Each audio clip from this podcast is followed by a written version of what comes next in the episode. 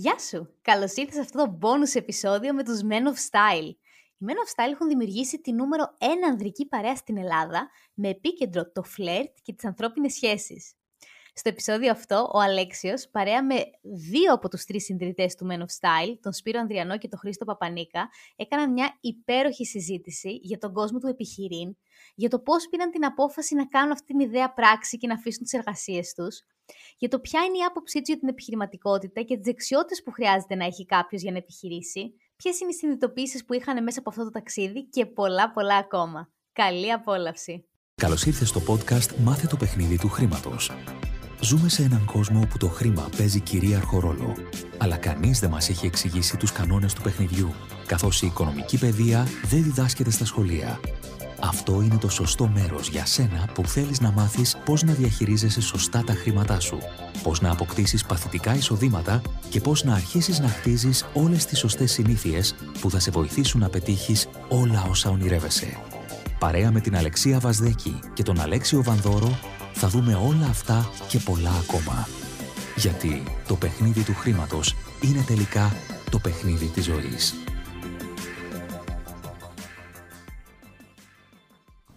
Καλησπέρα Σπύρο, καλησπέρα Χρήστο. Καλησπέρα, Καλώς ήρθατε, αλλά ήρθα εγώ σε εσά. Καλώς ήρθατε εσύ, λοιπόν.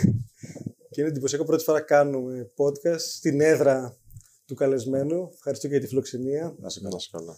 Και επειδή θα μιλήσουμε επιχειρηματικά σήμερα, οι υποδομές είναι εξαιρετικές. Έως εντυπωσιακές, τολμώ να πω. Ξεκινάμε πάντα με το story των ανθρώπων που έχουμε απέναντί μας. Οπότε καλό είναι, εσείς κρίνετε τη σειρά, mm. Σε επιχειρηματικό κομμάτι, που ξεκίνησε ο καθένας και πώς φτάσατε και να γνωριστείτε και στο εδώ και τώρα σαν business. Πολύ γρήγορα θα σου πω ότι είχα μια ιστορία στις τηλεπικοινωνίες. Δούλευα στον ΟΤΕ πολλά χρόνια. Ε, ήμουν manager εκεί. Ε, η αλήθεια είναι ότι ένιωθα ότι κάτι μου έλειπε.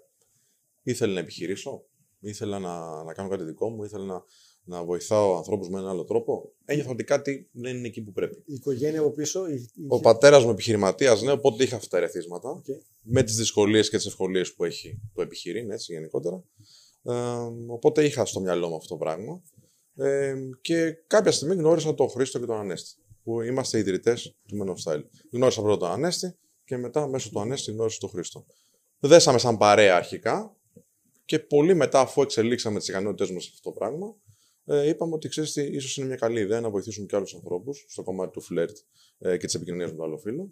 Οπότε είπαμε να δημιουργήσουμε το Men of Style. Mm-hmm. Κάπως έτσι. Κοίτα, τώρα θα σου πω, εγώ ξεκίνησα σαν ηλεκτρολόγος. Ηλεκτρολόγος, ε, ναι, ναι. Ηλεκτρολόγος, ηλεκτρολόγος. Καλώδια. Πολυτεχνείο. Όχι, Όχι, α, ηλεκτρολόγος, ηλεκτρολόγος. Ηλεκτρολόγος, τι; Okay. Εντάξει. Μετά πήγα ασφάλειες πωλήσεις Okay. Δούλεψες καθώς ηλεκτρολόγος ή όχι; Χρόνια. Okay. Και πώς έγινε το, η μετάβαση. Τρία χρόνια. Ε, στο, στην εταιρεία που ήμουνα, μαζί με το αφεντικό μου, πιάσαμε τα βάνη. Okay. Εντάξει, και έλεγα ότι ας κάνω κάτι άλλο. Σε τι ηλικία; Πόσο ήμουνα; Δεν ξέρω. 28, 29. Okay. Με τις ασφάλειες, πόσο κέντρισε. Κάπου εκεί. Ε, είχα έναν φίλο μου, ο οποίος ήταν ασφαλιστής, πετυχημένος. Μου λέει, έλα. Γιατί στην επικοινωνία είχα αρχίσει να το έχω. Okay. Φυσικά εξελίχθηκαν κι άλλο οι ικανότητες μου, γιατί η πώληση είναι δύσκολο πράγμα. Γιατί όπως λένε στην πώληση δεν... Η τέχνη της πώλησης δεν είναι να παρουσιάσεις κάτι, αλλά είναι να ζητήσεις κάτι με συγκεκριμένο τρόπο. Γνώρισα τα παιδιά, mm-hmm. όπως είπε και ο Σπύρος, και μετά αποφασίσαμε να φτιάξουμε την εταιρεία η οποία θα ήταν και. Μπορούσα να σου πω ότι είναι και η μεγαλύτερη επιτυχία που έχω κάνει προσωπική και η μεγαλύτερη δυσκολία. Okay. Γιατί για μένα ο Σπύρος είχε υπόβαθρο εταιρικό, δηλαδή ήξερε πώς δουλεύει μια εταιρεία από μέσα, πολύ πάλι καλά δηλαδή. δηλαδή πάλι καλά, ναι. Γιατί εγώ όταν φτιάξαμε την εταιρεία δεν ήξερα να στέλνω mail. Okay. Εντάξει, υπήρχαν τέτοια θέματα, ας πούμε, τέτοια επικοινωνιακής φύσεως. Μου παίρνει κάποια ώρα. Ναι, δεν, δεν, ο κάθε άνθρωπος, ναι. Στο κομμάτι της γνώσης, OK, okay, ήμουν τούργο. Αλλά το να λειτουργήσει μια εταιρεία σωστά είναι μια μικρή κοινωνία. Έτσι. Φτιάχνεις μια κοινωνία από την αρχή. Εταιρεία, εταιρεία, πότε το κάνει το 17 μου είπατε. Όχι. Το... Ξεκινήσαμε δειλά-δειλά το 2013. Το 2014 κάναμε τη σύσταση της εταιρείας. Okay. Απλά παράλληλα δουλεύαμε. Okay. Γιατί. Η εταιρεία ήταν τι; Ο μικρό έψιλο. Okay. Ναι, ναι. Οι τρεις σας. Οι τρεις μας. Okay. Ε, και το κάναμε σε φάση side project, δηλαδή σαν ένα παράλληλο έργο, ε, παράλληλα με τις δουλειές της καριέρας που είχαμε ήδη. Ε, οπότε κάποια στιγμή, το 2017, έρχεται ένας άνθρωπος, να είναι καλά, ε, από τον ελεύθερο τύπο.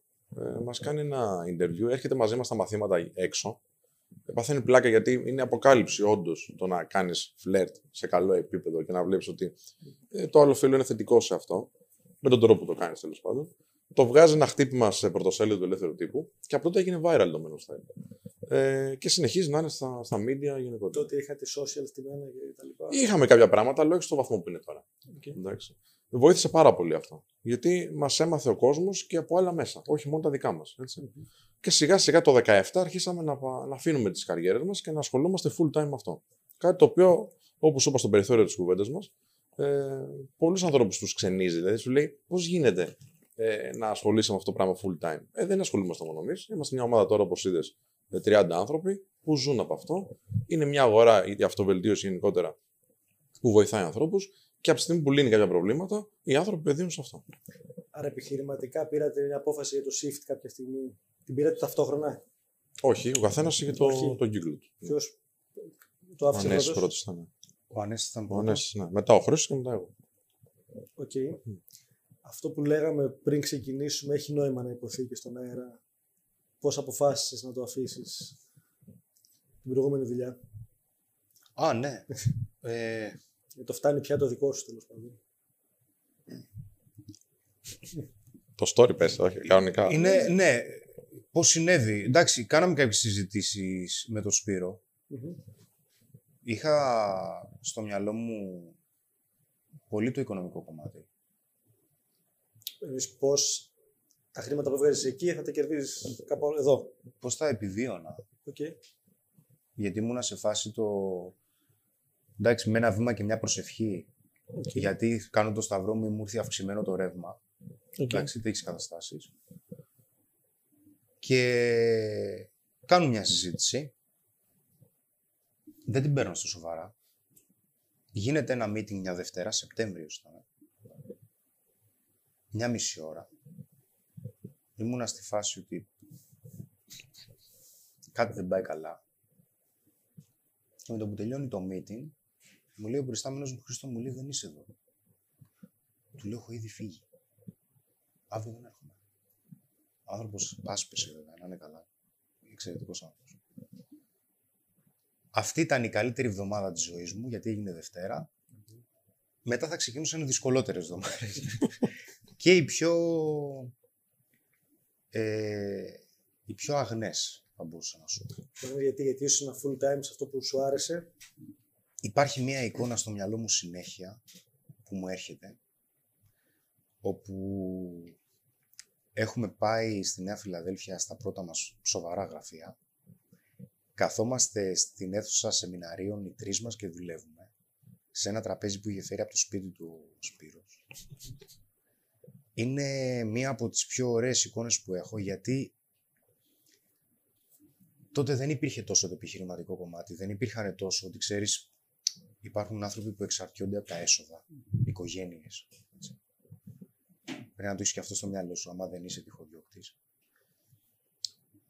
Είμαι για τη βόλτα και την παρέα. Και πάμε, κάπου βγει.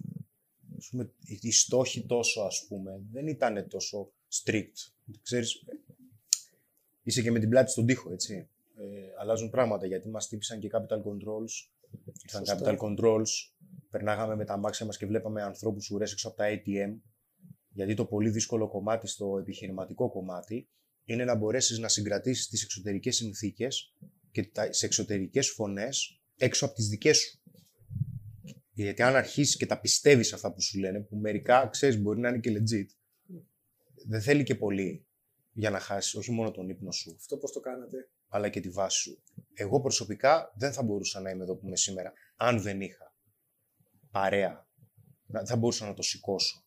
αν δεν είχα δηλαδή το Σπύρο και τον Ήταν η Ανέστη. δύναμη της ομάδας που ένας τραβάει τον άλλον. Ξέρω ότι αυτό που περνάω κι εγώ, η δυσκολία, την περνάνε κι άλλοι δύο άνθρωποι και μπορούν πραγματικά στο 100% να με καταλάβουν. Γιατί όποιος είναι έξω από το χώρο δεν μπορεί να καταλάβει πραγματικά τι σημαίνει εταιρικό πρόβλημα που πρέπει να λυθεί γρήγορα και σωστά. Γιατί αλλιώς υπάρχουν σοβαρές επιπτώσεις. Δεν είναι τώρα μου κλέψαν τις καραμέλες. Σε αυτό το κομμάτι και οι τρεις όμως, επειδή δεν είχα την background του να έχω δικιά μου επιχείρηση. Το οποίο σημαίνει ότι έχω ένα payroll ανθρώπων κάποια στιγμή. Καλά, τώρα έχετε πολύ μεγάλο πλέον. Κοίτα, Έχω θα σου νίκη, πω το έχω έξω. λιντάρισμα, το λιντάρισμα, ειδικά στις αρχές τώρα, ε, έγινε από το Σπύρο. Οκ. Γιατί αν έμενε σε μένα, ας πούμε, θα ήμασταν σε κάνα αγρόκτημα. Άρα το οικονομικό κομμάτι το έχεις εσύ, τη διαχείριση. Όχι. Το, το διαχείριση των οικονομικών τα έχει ο Ανέστη συνήθως, γιατί είναι και πολύ μαθηματικό μυαλό και το έχει πάρα πολύ. Οπότε Τα έχετε ξεκάθαρα μεταξύ σας. τα έχουμε ξεκάθαρα. Μετά από ένα σημείο βασικά, Okay. ε, που είδαμε ότι ξέρεις, ανεβαίνει η ομάδα, μεγαλώνει κτλ., έπρεπε να καθετοποιήσουμε τις εργασίες. Okay. Οπότε το κύριο κομμάτι, αν θες, του, του management, όπως σου πήγε ο Χρήστος, το ανέλαβα εγώ λόγω της προπηρεσία μου. Ένα κομμάτι πωλήσεων, οικονομικής διαχείρισης κτλ. το ανέλαβα ο Ανέστης τότε. Και ο Χρήστος την, το, το, την εκπαίδευση και το value που δίνουμε στους ανθρώπους μας. Ε, φυσικά αυτά αλλάζουν με τους καιρού, γίνονται δυναμικά, έρχονται και άλλοι άνθρωποι, βοηθούν και όλα αυτά. Ε, αλλά αυτό που έλεγε πριν ο Χρήστος είναι ότι αυτό που καταφέραμε εμείς, και αυτό είναι το σωστό management κατά την άποψή μου, είναι να, να βρούμε πού είναι δυνατός ο καθένας. Okay. Οπότε την ώρα που κάποιος χώλινε σε κάτι, έμπαινε αυτός που το έχει και επίσης υπήρχαν στιγμές που ο καθένας μπορεί να έχει τα δικά του προσωπικά προβλήματα. Και αυτό είναι και η δύναμη τη συνεργασίας, αν θες. Όταν δεν μπορούσα εγώ, ήξερα ότι υπάρχει κάποιος άνθρωπος, ο Χρήστος ή ο Ανέστης, να, να το τρέξει. Δηλαδή, μπορεί για ένα μήνα, ας πούμε, γιατί οποιοδήποτε έχει τα προσωπικά του προβλήματα, ε, να μην είσαι αυτός που πρέπει να είσαι. Και δεν είναι ότι ξέρεις, α, τα δικά μου έσοδα παίζουν μόνο ρόλο, όχι. Παίζουν ε, τα έσοδα γενικότερα γιατί έχουμε ανθρώπους πίσω που έχουν οικογένειες. Η αγγελική μας τώρα έχει το δεύτερο παιδί κτλ. Ε, και αυτά εμείς τα σκεφτόμαστε γιατί έτσι νιώθουμε, γιατί είναι ψηλοοικογενειακά, αν θες. Mm-hmm. Και δεν το λέω με το ρομαντικό ε, τύπο Mm, της τον οικογενειακής άνθρωπος, ναι. επιχείρησης. Ναι, αλλά μπράβο, επειδή είμαστε ανθρωπική κεντρική εταιρεία, νοιαζόμαστε πόσο μάλλον τους δικούς μας ανθρώπους. Ε, οπότε την ώρα που κάποιος κάνει πίσω, θα κάνει κάποιος άλλος μπροστά και θα τραβήξει και αυτόν που κάνει πίσω.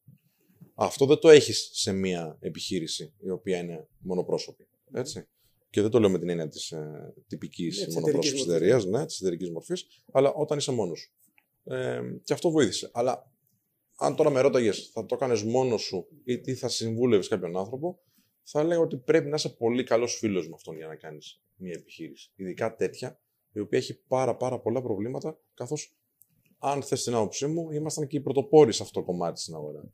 Γιατί τώρα πλέον υπάρχουν και άλλες εταιρείες που κάνουν κάτι αντίστοιχο ή προσπαθούν να κάνουν τέλος πάντων, ε, που είναι καλό. Θεωρούμε δηλαδή, ότι χτίστηκε μια αγορά βάσει αυτών που ε, δείξαμε εμείς στους ανθρώπους ότι υπάρχει ανάγκη. Ε, Μέσα σε ένα λεπτό για αυτούς που μπορεί να σας ξέρουν το τι ακριβώς κάνετε. α, ναι, Το pitch. ναι. Πολύ γρήγορα βοηθούμε ανθρώπους να γίνουν καλύτεροι στην επικοινωνία ε, με το άλλο φύλλο, αλλά και, αλλά και στην επικοινωνία γενικότερα.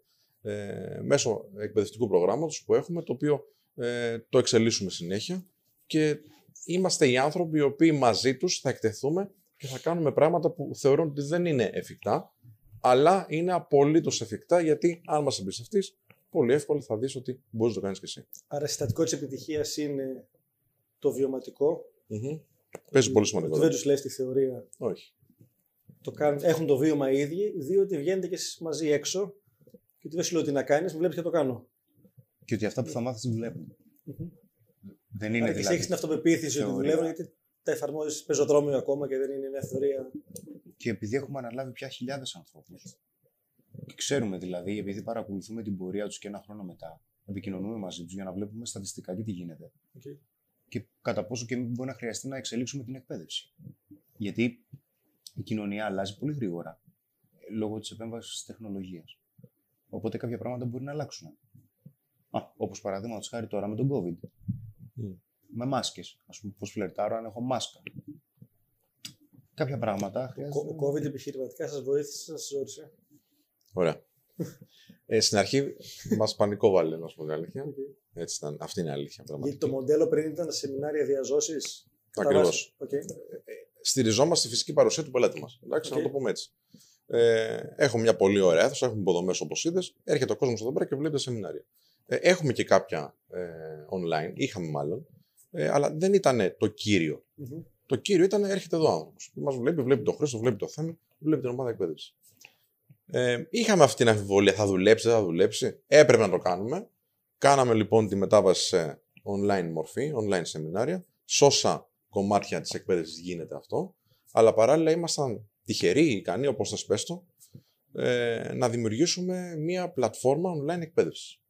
Ε, που έχει βιντεοσκοπημένα σεμινάρια, ε, τα οποία τα βιντεοσκοπούμε και τα φτιάχνουμε πάρα πολύ μεράκι, αλλά δεν είναι real time. Οπότε ο άνθρωπος μπορεί να μπει ανα πάσα στιγμή, όποτε θέλει, και να τα δει από την ευκολία του. Φτιάξατε βέβαια στο COVID, είχε ξεκινήσει πριν. Μπράβο, εκείνη η φάση. Το είχαμε ξεκινήσει από πριν, γιατί βλέπαμε ότι η εκπαίδευση πάει προς τα εκεί. Okay. Το βλέπαμε αυτό. Ε, ήταν έμπνευση, ήταν ένστικτο της στιγμής, δεν ξέρω. Okay. Αλλά το βλέπαμε. Και έτυχε να το έχουμε έτοιμο σαν πλατφόρμα ένα μήνα πριν γίνει το, το lockdown. Οπότε μας βοήθησε πάρα πολύ αυτό. Και εκεί πέρα που ήμασταν πανικόβλητοι και θυμάμαι ήμασταν στο σπίτι του Χρήστο και λέγαμε τι θα κάνουμε, πού να κόψουμε, πού να επενδύσουμε και τι να κάνουμε. Ωραία. Λέμε πάμε all in πλατφόρμα και πήγαμε all in και ο κόσμος το στήριξε. Επειδή είναι Game of Money το podcast, mm. επιχειρηματικά είχατε αποθεματικό τότε ή όχι; Είχαμε ένα κομμάτι, απλά δεν ήταν αυτό που μπορεί να έχουμε τώρα, έτσι. Αυτό okay, που συζητάγαμε. Άρα είχατε έναν αέρα ένα-δύο μήνες να βγει το μαγαζί. Ναι, αυτό φαντάζομαι όμως, γιατί δεν ξέραμε okay. τότε όμως τι γινόταν. Γιατί... Άγνωστο ήταν, ναι. αλλά δεν είναι ότι αύριο δεν έχω πληρώσει μισθού. Ναι, και τι Έχω... σημαίνει δύο μήνες; Δύο μήνες μπορεί να είναι τίποτα. Ναι, ναι, okay. Ακριβώς. Ναι. Πάντα από, χρειάζεται. Από τότε το έχετε αυξήσει σαν μάθημα. Το έχουμε αυξήσει. COVID, γιατί πάνε καλά τα πράγματα; Και τα δύο. Το πρώτο πράγμα που σκεφτόμαστε mm. δεν είναι το προσωπικό μας mm. κέρδος. Mm. Είναι το αποθεματικό. Τέλεια. Είναι το πρώτο πράγμα. Πολύ σημαντικό γιατί οι ελάχιστοι μικρομεσαίοι επιχειρηματίες. Ναι, είναι πολύ άσχημο αυτό. Mm. Γιατί το δώσε εμείς σήμερα είναι μόνο όχι. Και επίσης φαντάζομαι είστε εδώ με, με μισθούς και εσείς ναι. ναι. κάθε μήνα. Προφανώς επιχειρηματικά έχετε τα, τα μπόνου σας τι άλλο κάνετε. Αλλά δεν είναι ότι περισσέψει το ελληνικό σύστημα. Όχι, όχι, όχι. τα λέω για να. Δεν παίζουν αυτά. Έτσι, εδώ πάλι. Αυτό είναι ανέκδοτο. Δεν είναι. Είναι κλασικός λόγος που κλείνουν. ή το, ο παλιός επιχειρηματίας που τσέπη τα, τα πενιντάρικα και είναι κοινό ταμείο, σπίτι, σούπερ μάρκετ. Ναι, και μετά λέει παιδιά, επειδή θα είναι δύσκολα τα πράγματα, να. θα έχω κράτηση μισθών για ένα μήνα. Να στηρίξτε λίγο κι εσείς. Και φεύγουν οι εργαζόμενοι από, το, από την εταιρεία και τραβάνε φάσκελα. Mm. Τι γίνεται όμως, γιατί όπως είσαι εσύ, έτσι είναι και ο άνθρωπος που δουλεύει για σένα, έτσι. που ουσιαστικά δουλεύει με σένα. Γιατί μόνοι μας δεν καταφέρνουμε τίποτα. Εντάξει, και εμείς εδώ πέρα μπορεί να είμαστε ντίβε μπροστά στις κάμερες, αλλά υπάρχουν και άνθρωποι οι οποίοι δουλεύουν μαζί μας πίσω από τις κάμερες, τραβάνε στο μοντάζ κάτι υπερορίες και κουράζονται και όλοι μαζί το κάνουν. Και αυτό. βάζουν και μεράκι δημιουργικότητα έτσι. Γιατί δεν είναι... Όλοι, η επιτυχία της εταιρείας τώρα, ανεξάρτητα τώρα ποιος έχει την ηγεσία, ποιος έχει την πρωτοπορία στο μυαλό και την ιδέα, η εφαρμογή και η επιτυχία θα γίνουν πολύ. Να σου πω κάτι όμως, εμένα δεν με τρομοκράτησε. Ή δεν με τρομοκρατεί η φάση ότι ξέρεις τι, αν μπορεί να μην έχω χρήματα. Γιατί πιστεύω στι δυνάμεις μου κάτι θα βρω να κάνω. Αν ήταν μια, ένα άλλο, μια άλλου τύπου εταιρεία, ε, μπορεί να το κάναμε και έτσι όπως το περιγράφουμε τώρα. Δηλαδή, ό,τι έμενε στο τέλος το μοιράζαμε. Θεωρώ πολύ κακό να τελειώσει αυτό το ταξίδι. Δηλαδή, δεν, δεν μπορώ να πιστέψω ότι μπορεί να τελειώσει κάποια στιγμή αυτό. Και να, φταίμε, να φταίω εγώ, δηλαδή, να φταίμε εμείς, ε, σαν διοικητική ομάδα, ε, και να μην έχουμε την πολυτέλεια, την, ε, την, ε, την, την θαλπορία αυτού του πράγματος που κάνουμε τώρα. Ποιο είναι το όραμα αυτού. Ο καθένας το, το εκφράζει διαφορετικά. Αλλά όπως όπως, ναι, ναι, όπως το βλέπω εγώ, είναι κάθε άνθρωπος σε όλη την Ελλάδα και σε όλη την Κύπρο που απευθυνόμαστε αυτή τη στιγμή. Οι ελληνόφωνοι γενικά. Οι ελληνόφωνοι, ναι, γιατί δεν έχουμε αγγλικό περιεχόμενο, τουλάχιστον αυτή τη ναι, ναι. στιγμή. Να γνωρίζει ότι στην ανάγκη αυτή που μπορεί να έχει, τις καλύτερες επικοινωνίες με το άλλο φίλο, τη ε, αποφυγή τη μοναξίας, κατά με, ε, υπάρχει λύση και λέγεται Menostyle να το ξέρει αυτό και επίσης, αφού το ξέρει, θα του είναι και πιο εύκολο να φύγει λίγο το ταμπού να ζητήσει αυτή τη βοήθεια. Έτσι το βλέπω. Για μένα πάντα ήταν και θα είναι η γνώση. Δηλαδή, θέλω. Δεν θα γίνει αυτό ποτέ. Όποιος έρθει στο Men of Style, όταν θα τελειώσει, να είναι Superman. Okay. Α, αυτό πάντα είναι το σαράκι της εκπαίδευσης, του τμήματος εκπαίδευσης του Men of Style. Έχετε ήδη διαφορά. Εδώ έρχονται για συγκεκριμένο θέμα, προφανώς έτσι. Γιατί είστε εξειδικευμένοι. Είναι niche market. Λύνοντας αυτό το θέμα, αλλάζουν και επιχειρηματικά και στις δουλειές τους. Και... Δεν είναι επιλογή. Δεν είναι επιλογή γιατί δεν μπορεί να πάει, ας πούμε, με παροπίδες και να πει ότι ξέρεις κάτι ρισκάρω, εξελίσσω, διεκδικώ περισσότερα μαθαίνω τι είναι τα κριτήρια, μαθαίνω για ανθρώπινη συμπεριφορά και θα έχω ας πούμε για πάντα τη μάνα μου να μου φτιάχνει Δεν γίνεται. Γιατί, θα, γιατί παρά μου φτιάξει πάλι φακές έτσι καλά θα τις φάω. Δεν θα δουλεύει αυτό το πράγμα για πάντα. Σωστά. Γιατί μαθαίνεις να διεκδικείς και δεν είναι εύκολο να ρισκάρεις την απόρριψη από μια γυναίκα. Γιατί Είναι το πιο προκλητικό από όλα. και συμβολικά η γυναίκα είναι η Αφροδίτη, έτσι, στο μυαλό μας. Γι' αυτό και εξεντανικεύουμε πολύ γρήγορα αν δεν έχουμε ιδιαίτερη εμπειρία. Η γυναίκα, η- το, το θηλυκό είναι, είναι το ιδεατό και το επικριτικό. Γιατί αποκαλύπτει τις ανεπάρκειες που έχουμε. Γιατί η γυναίκα είναι ο καλύτερος ανιχνευτής ψεύδους που υπάρχει. Θα σε στύψει, αλλά θα στη βγάλει την αλήθεια.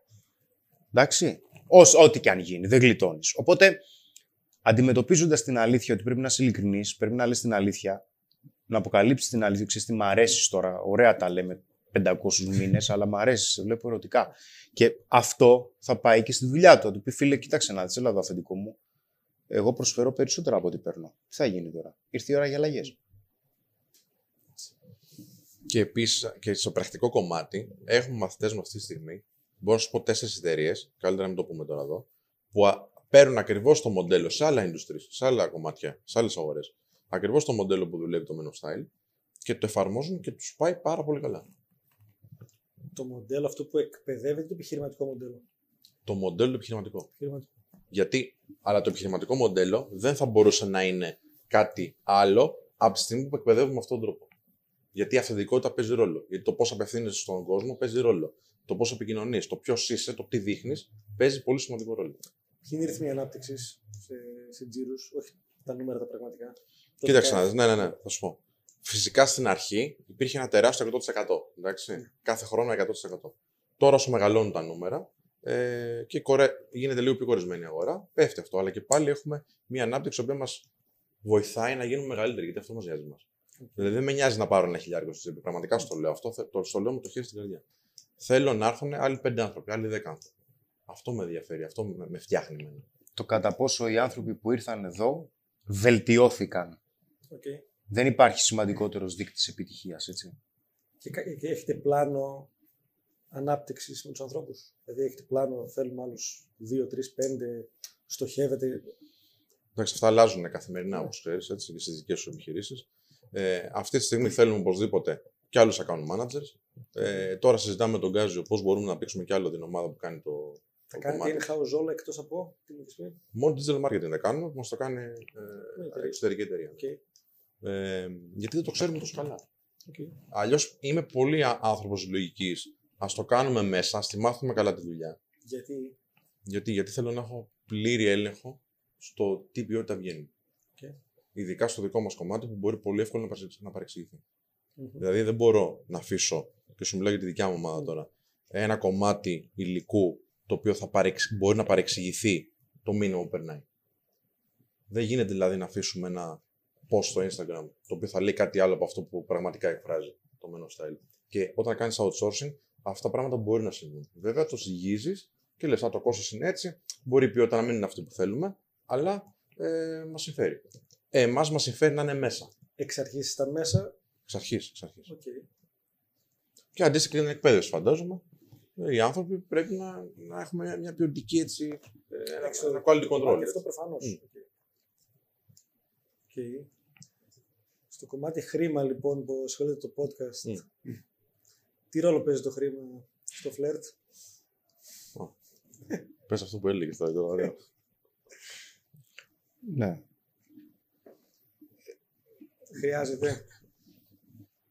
Στην κοινωνία που βρισκόμαστε, ε, ο καθένας μας κάνει ένα συμβόλαιο με, με αυτήν. Ότι θα προσφέρει μία αξία και θα πάρει κάποια χρήματα πίσω. Συνήθως οι άνθρωποι οι οποίοι κερδίζουν τα περισσότερα χρήματα είναι οι άνθρωποι οι οποίοι επιδεικνύουν περισσότερες μορφές δημιουργικότητας. Η δημιουργικότητα είναι καθοριστική γιατί δημιουργεί και το Pareto distribution. Το 20% των συγγραφέων παράγει το 80% των βιβλίων, το 20% Το παρέτο παντού. Εντάξει, ναι. Αυτό επηρεάζεται από τη δημιουργικότητα. Και η δημιουργικότητα επηρεάζεται από την νοημοσύνη. Σε το μεγαλύτερο ποσοστό στο κομμάτι της νοημοσύνης παίζει ρόλο η ταχύτητα. Είναι αλλιώς να καταφέρεις κάτι σε ένα μήνα και να το καταφέρεις σε ένα χρόνο. Σωστά. Γιατί είναι άλλος πόνος. Άλλε αποτυχίες, άλλη ταχύτητα. Οπότε στην κοινωνία λοιπόν κάποιος προσφέρει μία αξία και παίρνει κάποια χρήματα πίσω. Τα τα χρήματα μέχρι κάποιο σημείο είναι ένας δείκτης του στάτους που έχουμε στην κοινωνία σε σχέση με την αξία που προσφέρουμε. Και η γυναίκα επηρεάζεται και βλέπει ότι ξέρεις τι, κάποιος ο οποίος έχει στάτους, θα του δώσω μια προτεραιότητα.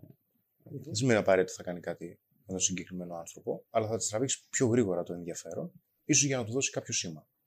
Φυσικά η ποιοτική σχέση δεν θα δημιουργηθεί με γνώμονα το χρήμα, γιατί κατά τα ψέματα το χρήμα λύνει προβλήματα. Κατά τα ψέματα. Αλλά και χρήματα να έχεις, θα πρέπει να ξέρεις ότι αυτά τα χρήματα δεν δημιουργούν αυτό καθ' αυτό έλξη. Άρα αυτή η κοινωνική πεποίθηση. Έτσι, γιατί μπορεί τα χρήματα αυτά να στα δίνουν οι γονείς σου. Αν εσύ πας να φτιάξεις ένα σπιτικό και σε ζουν οι γονείς σου, η εμπιστοσύνη που θα σου έχει η γυναίκα δεν θα είναι η ίδια με την εμπιστοσύνη ότι εγώ μπορώ ο ίδιος να στηρίξω το σπίτι μου. Χρήματα θα υπάρχουν και στις δύο περιπτώσεις. Αλλά όταν οι γονείς φύγουν, Πώς εξηγείτε εσείς το φαινόμενο του να είμαι πετυχημένος επαγγελματικά, να έχω και αρκετά χρήματα, όχι από το μπαμπά μου, ναι, τα έκανα εγώ. ναι. Και να μην τολμάω να κοιτάξω στα μάτια. Ναι, γιατί έχω αφιερώσει πολύ μεγάλο χρόνο, πολύ χρόνο σε ένα κομμάτι Να είμαι ανεκπαίδευτο στο άλλο. και δεν έχω αφιερώσει ένα χρόνο στο κομμάτι των προσωπικών ανασφαλείων που έχω. Γιατί, κα- γιατί πιστεύουμε, οι περισσότεροι άνθρωποι πιστεύουν ότι οι πετυχημένοι άνθρωποι ή οι άνθρωποι που έχουν χρήματα ε, είναι ok, είναι γαμό και δεν έχουν ανασφάλειες ή δεν αντιμετωπίζουν προβλήματα. Αυτό δεν ισχύει. Φυσικά και δεν ισχύει. Όσο πιο ψηλά πηγαίνεις, τόσο πιο δύσκολα είναι τα προβλήματα. Όχι ότι οι υπόλοιποι άνθρωποι δεν έχουν προβλήματα. Εντάξει, αλλά ο καθένας αντιμετωπίζει τα προβλήματα της θέσης του. Και έχει να κάνει και Όπως με, και τις ευθύνες. και με τους δράκους του καθενός. Δηλαδή, ξέρω ανθρώπους πολύ εκατομμυρίουχους οι οποίοι φοβούνται ότι δεν θα έχουν αύριο. Ενώ έχουν για δύο γενιές. Μάλιστα. Ναι. Ναι, και άλλοι είναι οι στο οποίοι μυαλό είναι του με το μήνα, ας πούμε, αλλά έχουν την αυτοπεποίθηση ότι ό,τι και να γίνει, εγώ κομπλέ είμαι. Απ' την άλλη, βέβαια, αν αυτό που έχεις να προσφέρεις στη γυναίκα και της προβάλλεις ότι ξέρεις κάτι, εγώ προβάλλω το χρήμα για να σε έχω, ε, η γυναίκα δεν θα σε επιλέξει για το χαρακτήρα σου. Οπότε, κατά πάσα. Εμέσως πλήρη σαφώς η σχέση είναι ετεροχρονισμένη μέσα σε πολύ συγκεκριμένα πλαίσια. Γιατί ποιος είσαι; Δεν είσαι αυτός μόνο που δημιουργεί χρήματα, είσαι και αυτός ο οποίος ξέρει να επικοινωνεί κλπ. Είναι πολύ σημαντικό να μπλέκουμε με ανθρώπους οι οποίοι φέρνουν λύσεις στο τραπέζι και όχι προβλήματα. Και όντως τα χρήματα μπορεί να είναι ένας δείκτης ότι ξέρεις τι, μπορώ να λύσω προβλήματα. Λύνω προβλήματα στην αγορά, άρα μου δίνει λεφτά η αγορά. Ή έχω τα χρήματα για να λύσω κάποια προβλήματα πολύ γρήγορα. Αλλά το κύριο όμως σημάδι είναι ότι για να μπορώ να λύσω προβλήματα, είμαι ένας ικανός άνθρωπος, έχω την ευφυα και έχω και τις ικανότητες να μπορέσω να, να τα επεξέλθω σε αυτά που η κοινωνία, ε, η ζωή μπορεί να μου φέρει σαν προβλήματα. Άρα θα το εκτιμήσει αυτό η γυναίκα ή ο κάθε άνθρωπος που θα έρθει μαζί σου. Και επιχειρηματικά Μμ. έτσι, χρειάζονται κάποιες υπηρεσίες προφανώς για να λειτουργεί το, η Ναι, επιχείρηση. πρέπει να συντηρηθεί. Ακριβώς όπως το λέω. Πρέπει να συντηρηθεί αυτό το ταξίδι που κάνουμε εδώ πέρα. Και δεν να συντηρηθεί μόνο, πιστεύω βαθιά, επειδή το έχουμε δοκιμάσει σε διάφορες επιχειρήσεις και στο αποφασίζω ότι Μμ. το τζάμπα δεν το εκτίμησε κανείς. Ισχύει 100% αυτό. Δηλαδή κάποιο μα είπε γιατί δεν κάνετε ξέρω, εγώ, δώρο, σεμινάρια ή Ναι, κληρώσεις; ναι, ναι. Γιατί όποιος ήρθε και το δοκιμάσαμε χωρίς να πληρώσει τίποτα, Δεν το εκτιμήσει. είτε το έκανε δώρο η μάνα του ή ο αδερφός του, δεν του έδωσε την αξία αυτή. Μμ. Έστω Δεν, και δεν 10 ευρώ. εφάρμοσε τίποτα, ας πούμε. Όχι, Δεν, δεν ήταν καν εκεί πέρα μέσα. Ναι, ναι, ναι. Δεν, δεν ήταν. Ισχύει, δηλαδή, ισχύει, έστω και 10 πρέπει να ευρώ σε να βγάλω από την τσέπη, επειδή τα εκτιμώ αυτά τα χρήματα, Μμ.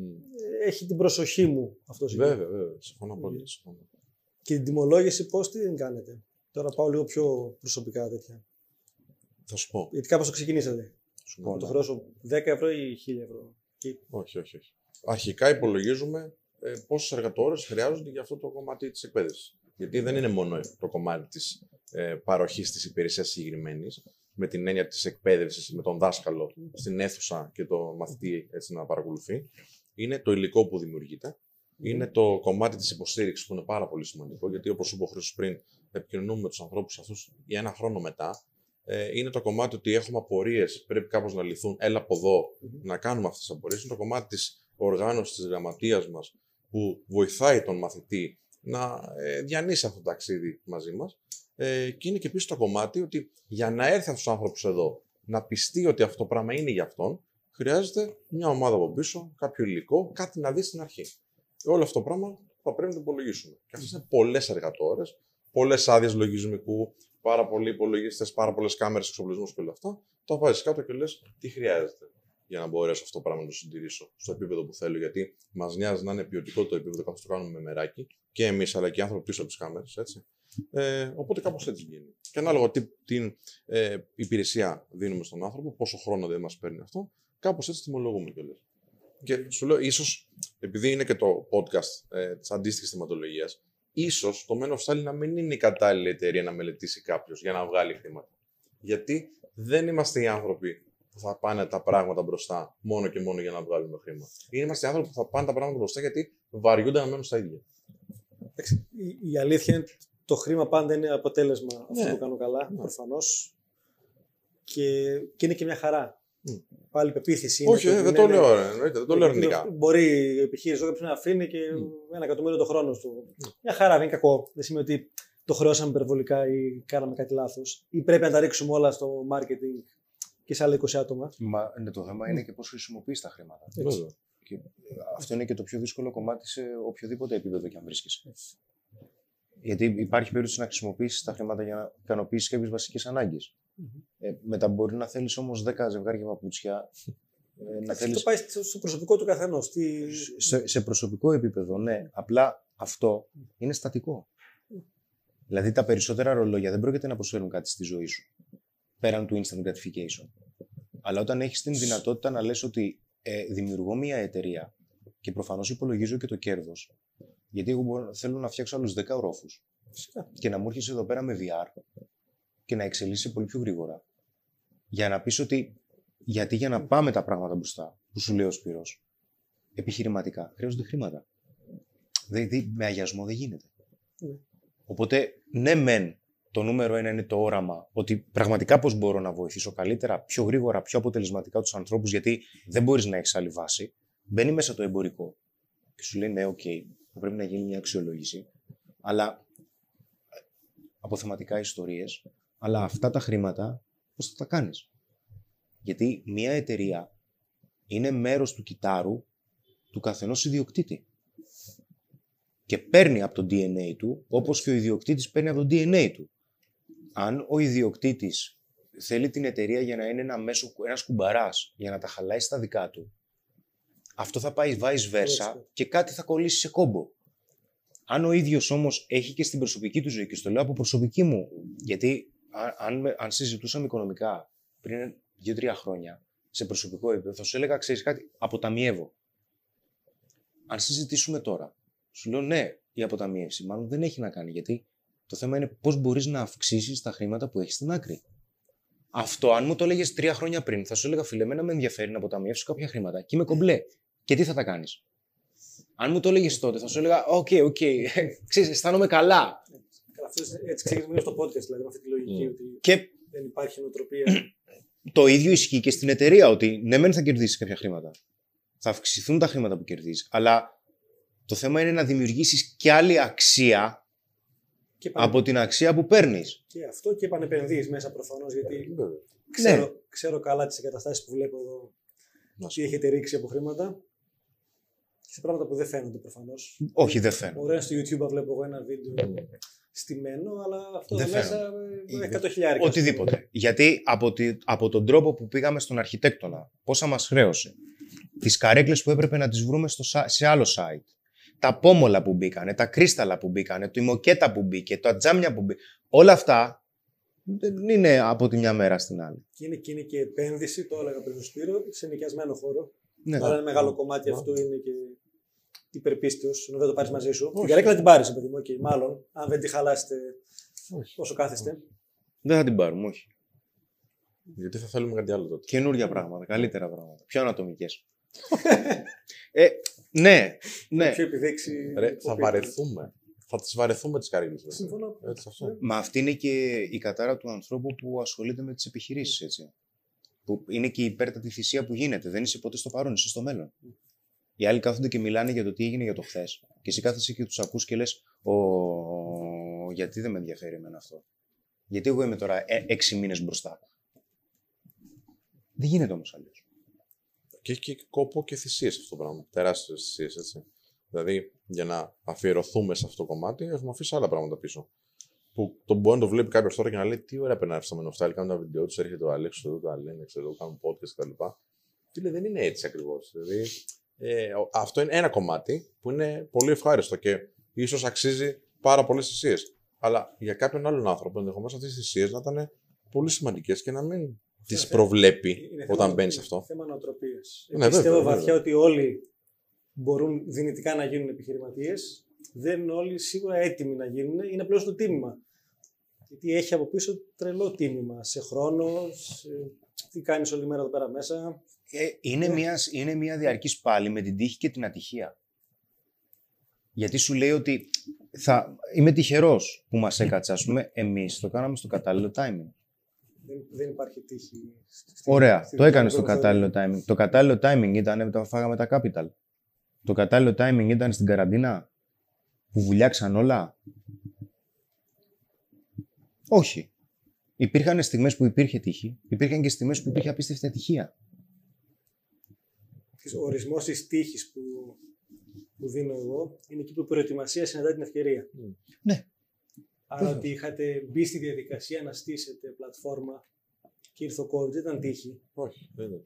Το ότι Όχι. κάνατε Απλά δεν, αυτό που προβλέπα, δεν κάνατε, το κάναμε ακριβώς γι' αυτό. Δεν έχει σημασία. Ναι, ναι. Προετοιμαζόστε όμως Να, ναι, για ένα ναι. μέλλον. Ναι. Το ότι κάνατε αυτό που κάνατε καλά και εμφανίστηκε ο τύπος από, την- από τον ελεύθερο Μμ, τύπο. μμ. το ότι πήγε και- Και έπαθα πλάκα. Δεν είναι στα Ναι, πολλά βέβαια. φαρδί. Ναι, ναι. Γιατί κάνατε κάτι πετυχημένα με μια μέθοδο και ο άνθρωπος ήρθε και κάνατε perform. Απλά Δεν ήρθε ξέρει. γιατί έχει ωραία μάτια. Ναι, Ή του Εκα- δώσατε 2.000 για να μπείτε πρώτος σέλιδο. όχι. Όχι, όχι. Ισχύει αυτό που λες 100%. Απλά έχω μια μικρή ένσταση στο, στο κομμάτι ότι ε, δυνητικά κάποιος θα μπορούσε να είναι επιχειρηματία. Όχι όλοι. Δεν νομίζω ότι μπορούν όλοι. Γιατί δεν νομίζω ότι μπορούν όλοι να διαχειριστούν το άγχος ή την απώλεια που μπορεί να, το, του ρίσκου που μπορεί να έχει ένας επιχειρηματίας. Μπορεί να γίνουν όλοι- όλοι κάτι στο φλερτ. Ε, ναι, πρέπει να έχουν κάποιο είδος πάθη τέλος πάντων, πρέπει να κοιτάξουν πρώτα αυτό και μετά. Εξαιρετική ερώτηση. Εξαιρετική ερώτηση, θα σου πω. Ε, δεν είναι ίδιος ο βαθμός ρίσκου. Γιατί το πιστεύεις αυτό; Ε, γιατί το να απορριφθείς από μια γυναίκα ε, είναι οκ. Το να απορριφθείς από την αγορά δεν είναι. Γιατί υπάρχει Εξαρτάται της περίπτωση προμηθείας σου. να έχεις ποντάρει ότι έχεις και δεν έχεις από χρήματα, έτσι. Οκ. Και να έχεις πει τα έχω βάλει όλα. Τέλεια. Θέμα νοοτροπίας είναι πάλι. δεν είναι αυτό. το ίδιο. Δεν, περίμενε. Σε Να όλα πούμε είναι. ένα παράδειγμα. Σε όλα Ναι, είναι. Ναι, ναι. Να πω ένα παράδειγμα. Λοιπόν, έρχεται ο άλλος και σου λέει: Ξέρεις τι, έχασα τη δουλειά μου. Ωραία. Ε, ή θα πάω να βρω τώρα μια ε, δουλειά με 600-700 ευρώ να ζήσω, ή θα επιχειρήσω. Εντάξει. Και μπαίνει στο κομμάτι της επιχειρηματικότητας και τώρα έρχονται τα κύματα μπαμ, μπαμ, μπαμ και λέει Μαλάκα τι έγινε. Και ξαφνικά χάνει τα μαλλιά του, έτσι. Εγώ έχω μαλλιά που ξεκινήσω.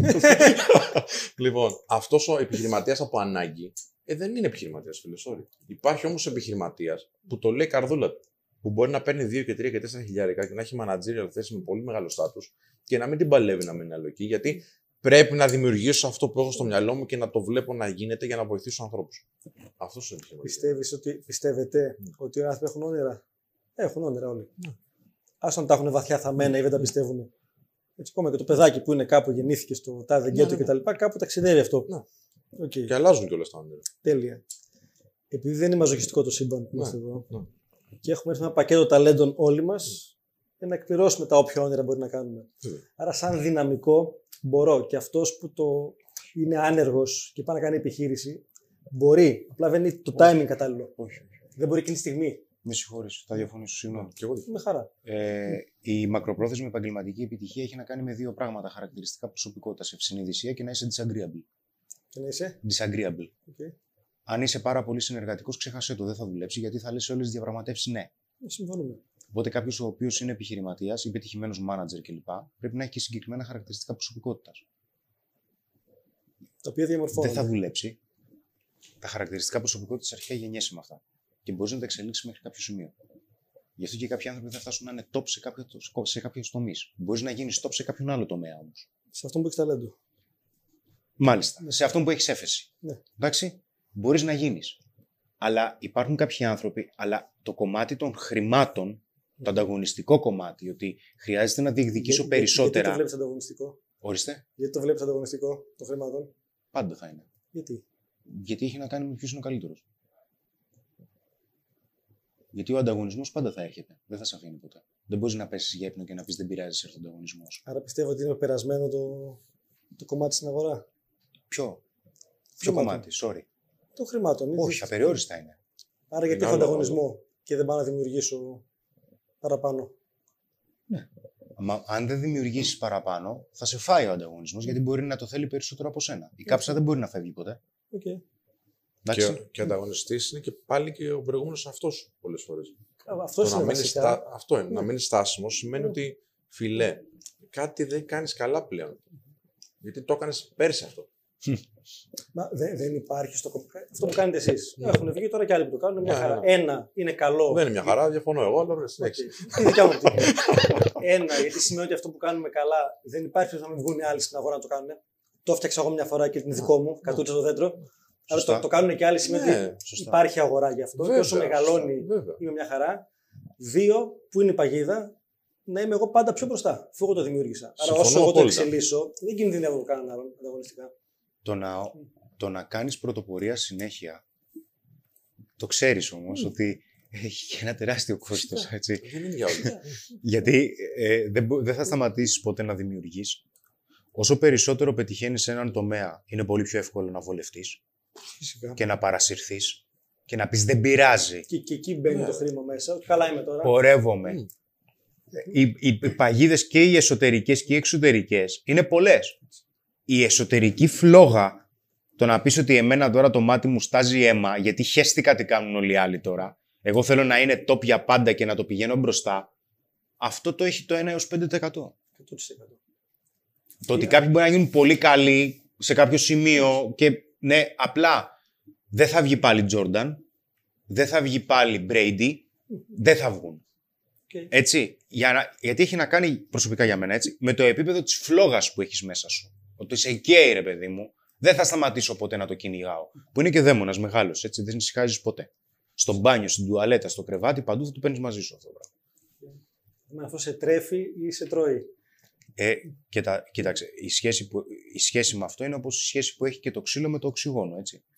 Ε, ο, ο- με το, και εμείς, αυτό που μας φθείρει περισσότερο είναι και αυτό που μας οριμάζει. Είναι ίξις αφήξεις και τα δύο. Η σχέση μας είναι διπολική. Η επιτυχία αναγκαστικά σε οριμάζει γιατί αν δεν οριμάσεις θα πέσει ξύλο, θα σε γονατίσει θες δεν θες. Από την άλλη όμως σε φθείρει γιατί για εμάς ο ένας μήνας εδώ είναι ένας χρόνος. Περνάει ένας μήνας και λέω, με, ε, δεν ξέρουμε αν έχει περάσει μια μέρα ή, ή μια δεκαετία με αυτά που έχουν γίνει από ταχύτητα. Θα μου πεις, πορεύεσαι βέβαια, αλλά η ταχύτητα έχει και το, το τιμημά της. Ό,τι σου ζητήσει, ό,τι, ό,τι σου δώσει, θα ζητήσει πίσω η επιτυχία. Εκεί, εκεί. Και να σου πω κάτι, Ναι, δεν φυσικά. θα γινόμουν επιχειρηματίας αν δεν με καίγε. Δηλαδή, αυτό το πράγμα μπορεί να μην μπορούσα να το σηκώσω, αν δεν ήταν μέσα μου. Δηλαδή, το σηκώνω επειδή με καίει να το δω να γίνεται καλύτερο. Αλλιώς δεν το σήκωνα. Θα προτιμούσα να είμαι manager. Φίλε. Και πέρα ήμουν στον ΟΤΕ, μια χαρά ήμουν. Με αυτό που λέμε ότι αν το κάνεις για τα χρήματα δεν θα έρθει ποτέ. Γουστάρω και αυτό το έκανα και τσάμπα. Συμφωνώ. Πρέπει να μπορείς να το σηκώσεις. Μμ. δεν μπορούν να το σηκώσουν όλοι. Αυτή είναι η διαφωνία μου. Δεν μπορούν να το σηκώσουν όλοι. Συμφωνούμε απόλυτα και το να κάνω επιχείρηση δεν είναι να κάνω κορυφαία επιχείρηση κτλ. Είναι αντί να ανταλλάσσω χρόνο με χρήμα, Ναι. να κάνω κάτι δικό μου. Ή να... Ναι. Αυτό το κομμάτι εννοώ ότι μπορώ να γίνω επιχειρηματίας. Και Βέβαια. η κοινωνία εξελίχθηκε. Δηλαδή πριν από 100 χρόνια οι πιο πολλοί επιχειρηματίες ήταν. Δεν υπήρχε το. Ναι, στα το εργοστάσια. εμπόριο και όλα αυτά. ναι, ναι, Ήρθε βέβαια. το, το, το επαλληλίκι. Μάλιστα, μάλιστα. Έτσι, ο άλλος επιχειρηματίας είχε τον αγρό του. Ξέρεις όμως γιατί αντέδρασα Ναι. εισαγωγικά. Όχι, Γιατί μ' ρε, εσύ- αρέσει πολύ το. Ναι, ναι, ναι. Μα, το αυτό. ξέρω ότι μπορείς να το σηκώσεις, γι' αυτό και την κάνουμε την κουβέντα. Ε, έχει γίνει πολύ της μόδας να λέμε στον κόσμο Α, γίνε επιχειρηματίας, κάνε τη δικιά σου επιχείρηση. Ε, Όχι, φτιάξε. είναι, είναι το νέο trend. Είναι το νέο trend, Από ναι. τον Gary Vee μέχρι τον Μπράβο, Cardone και τα λοιπά. μπράβο, ναι, οκ. μπράβο, μπράβο, πάρα πολύ. Είναι, Που εγώ συμπαθώ έτσι, γουστάρω, ναι, να στη- κάνεις Στη τα γενιά όνειρά μας σου. ήταν ε, το πατερά μας δικηγόρος ή μηχανικός Ναι. να γίνεις και γιατρός. Τώρα είναι επιχειρηματίας. Βέβαια. Ή δημόσιο. Ναι, εντάξει, δημόσιος πάλι ήταν Ναι, ρε, εσύ. για ασφάλεια. Ναι. Απλά αυτή η μόδα του γίνει επιχειρηματίας δεν λαμβάνει υπόψη της ότι αυτοί οι άνθρωποι πρώτα απ' όλα είναι ανεκπαίδευτοι. Δεν ξέρουν πώς να γίνουν επιχειρηματίες. Συμφωνώ απόλυτα. Πρέπει οπωσδήποτε να πάρεις μια εκπαίδευση. Και τα ποσοστά, τα ποσοστά είναι δραματικά έτσι. Και 95% πρέπει κάποιος να τους είναι- πει ότι μπορεί να αποτύχεις, ρε φίλε, και μπορεί να μην μπορείς να το Όχι μπορεί. σηκώσεις μετά. Δηλαδή, είχα μια κουβέντα προχθές με νούμερα. Ναι. Όχι παγκοσμίως και στην Ελλάδα, το 95% των μικρομεσαίων κλείνει στην τριετία Βέβαια. Και το 98% στην πενταετία. Ναι. Και είναι επιχειρήσεις που έχεις βάλει το βιό σου μέσα συνήθως. Έτσι. Άρα να καταλάβουμε ότι, OK, να το κάνω και οι δι- το 2% που συνεχίζουν, που είναι σε λάθος ταρτιμόρι, δηλαδή Ναι. να- είναι ακόμα στο να δουλεύω εγώ μέσα όλη μέρα. Ναι. Δεν είναι αυτό να γίνει επιχείρηση, γιατί επιχείρηση δεν είναι να το δουλεύω εγώ όλη μέρα. Επιχείρηση είναι να φτιάξω ένα σύστημα και ούτω καθεξής. Ναι. Ε, έχει ένα χρυσό κλουβί που είμαι Μμ. Και άντε σαν υπάλληλος που δεν το κρίνω, με χαρά είναι που δουλεύει υπάλληλος, μπορεί να κοιμηθεί και λίγο πιο ήσυχος. Ο άλλος κοιμάται και με την επιταγή που θα σκάσει και με το εύκολο που έρχεται. Δεν κοιμάται. Ναι, ναι. Ε, ήδη κοιμάται, ναι. Όχι, ρε φίλε. ναι. Οι ώρες μου εμένα καθημερινά, στο πότε θα ξυπνήσω το βράδυ για μία, μία μισή ώρα που δεν θα μπορώ να κοιμηθώ, αλλάζουν. Αλλά δεν σταματάνε. Γιατί, γιατί δεν έχεις πια την σκέψη ότι ξέρεις τι, θα το λύσει το θέμα κάποιος άλλος, θα το τρέξει κάποιος άλλος το θέμα. Αν δεν το τρέξουμε εμείς το θέμα. Τελείως το θέμα. Και δεν το λύσουμε το θέμα. Δεν θα λυθεί. Θα διωγγωθεί. Δεν έχεις επιλογή δηλαδή αν θα λύσεις ένα πρόβλημα. Και στο πιο δύσκολο κομμάτι, στο μανατζάρισμα, που εγώ στο το μανατζάρισμα δεν το ήξερα, το, το έμαθα σαν χασάπης. δηλαδή κόψε και βλέπουμε τι γίνεται και του πάμε στο επόμενο αρνί. Εντάξει, αναγκαστικά. Ήταν... Θα προβληθεί Πάσχα το. ναι, θα ήταν ότι. Όχι Αγίου Βαλεντίνου πάντως. Δεν θα πάει καλά. Και. είναι ότι το πιο δύσκολο είναι να ξέρεις ποιο είναι το πρόβλημα. Πολλές φορές μπορεί να μην ξέρεις που είναι το πρόβλημα και που οφείλεται. Εκεί δεν κοιμάσαι. Γιατί δεν ξέρεις τι θα λύσεις λέει ας πούμε κάποιος, είσαι ας πούμε στο τμήμα των πωλήσεων και του λες πώς πήγαμε στις πωλήσεις καλά; Όχι. Ωραία, τι δεν πήγε καλά; Δεν έχω ιδέα. Ωραία. Η, καμπάνια δεν πήγε καλά. Φέρε ταρό. Ταρό φέρε. Φέρε σφαίρα. Δεν ξέρω τι θα κάνουμε. φτιάξε ελληνικό. Θα το δούμε στον καφέ. δεν ξέρω τι θα γίνει. Ναι. Άμα ο άνθρωπος που είναι μέσα, μέσα, μέσα. Ξέρει, δεν ξέρει να σου πει γιατί δεν πήγε καλά το κλείσιμο. Τι, τι θα πεις; Τι θα πεις; Θα πεις θα βάλω κάμερες και θα ξαναδώ τα ραντεβού; Άμα ξέρει ο εργαζόμενος ότι τον κοιτάς με κάμερες, δεν θα σε εμπιστευτεί ποτέ. Γιατί του λες δεν σε εμπιστεύομαι. 100%. Και άντε μετά ξαναβρέστο. Ωραία. Αυτά δεν υπάρχουν πλαφόν.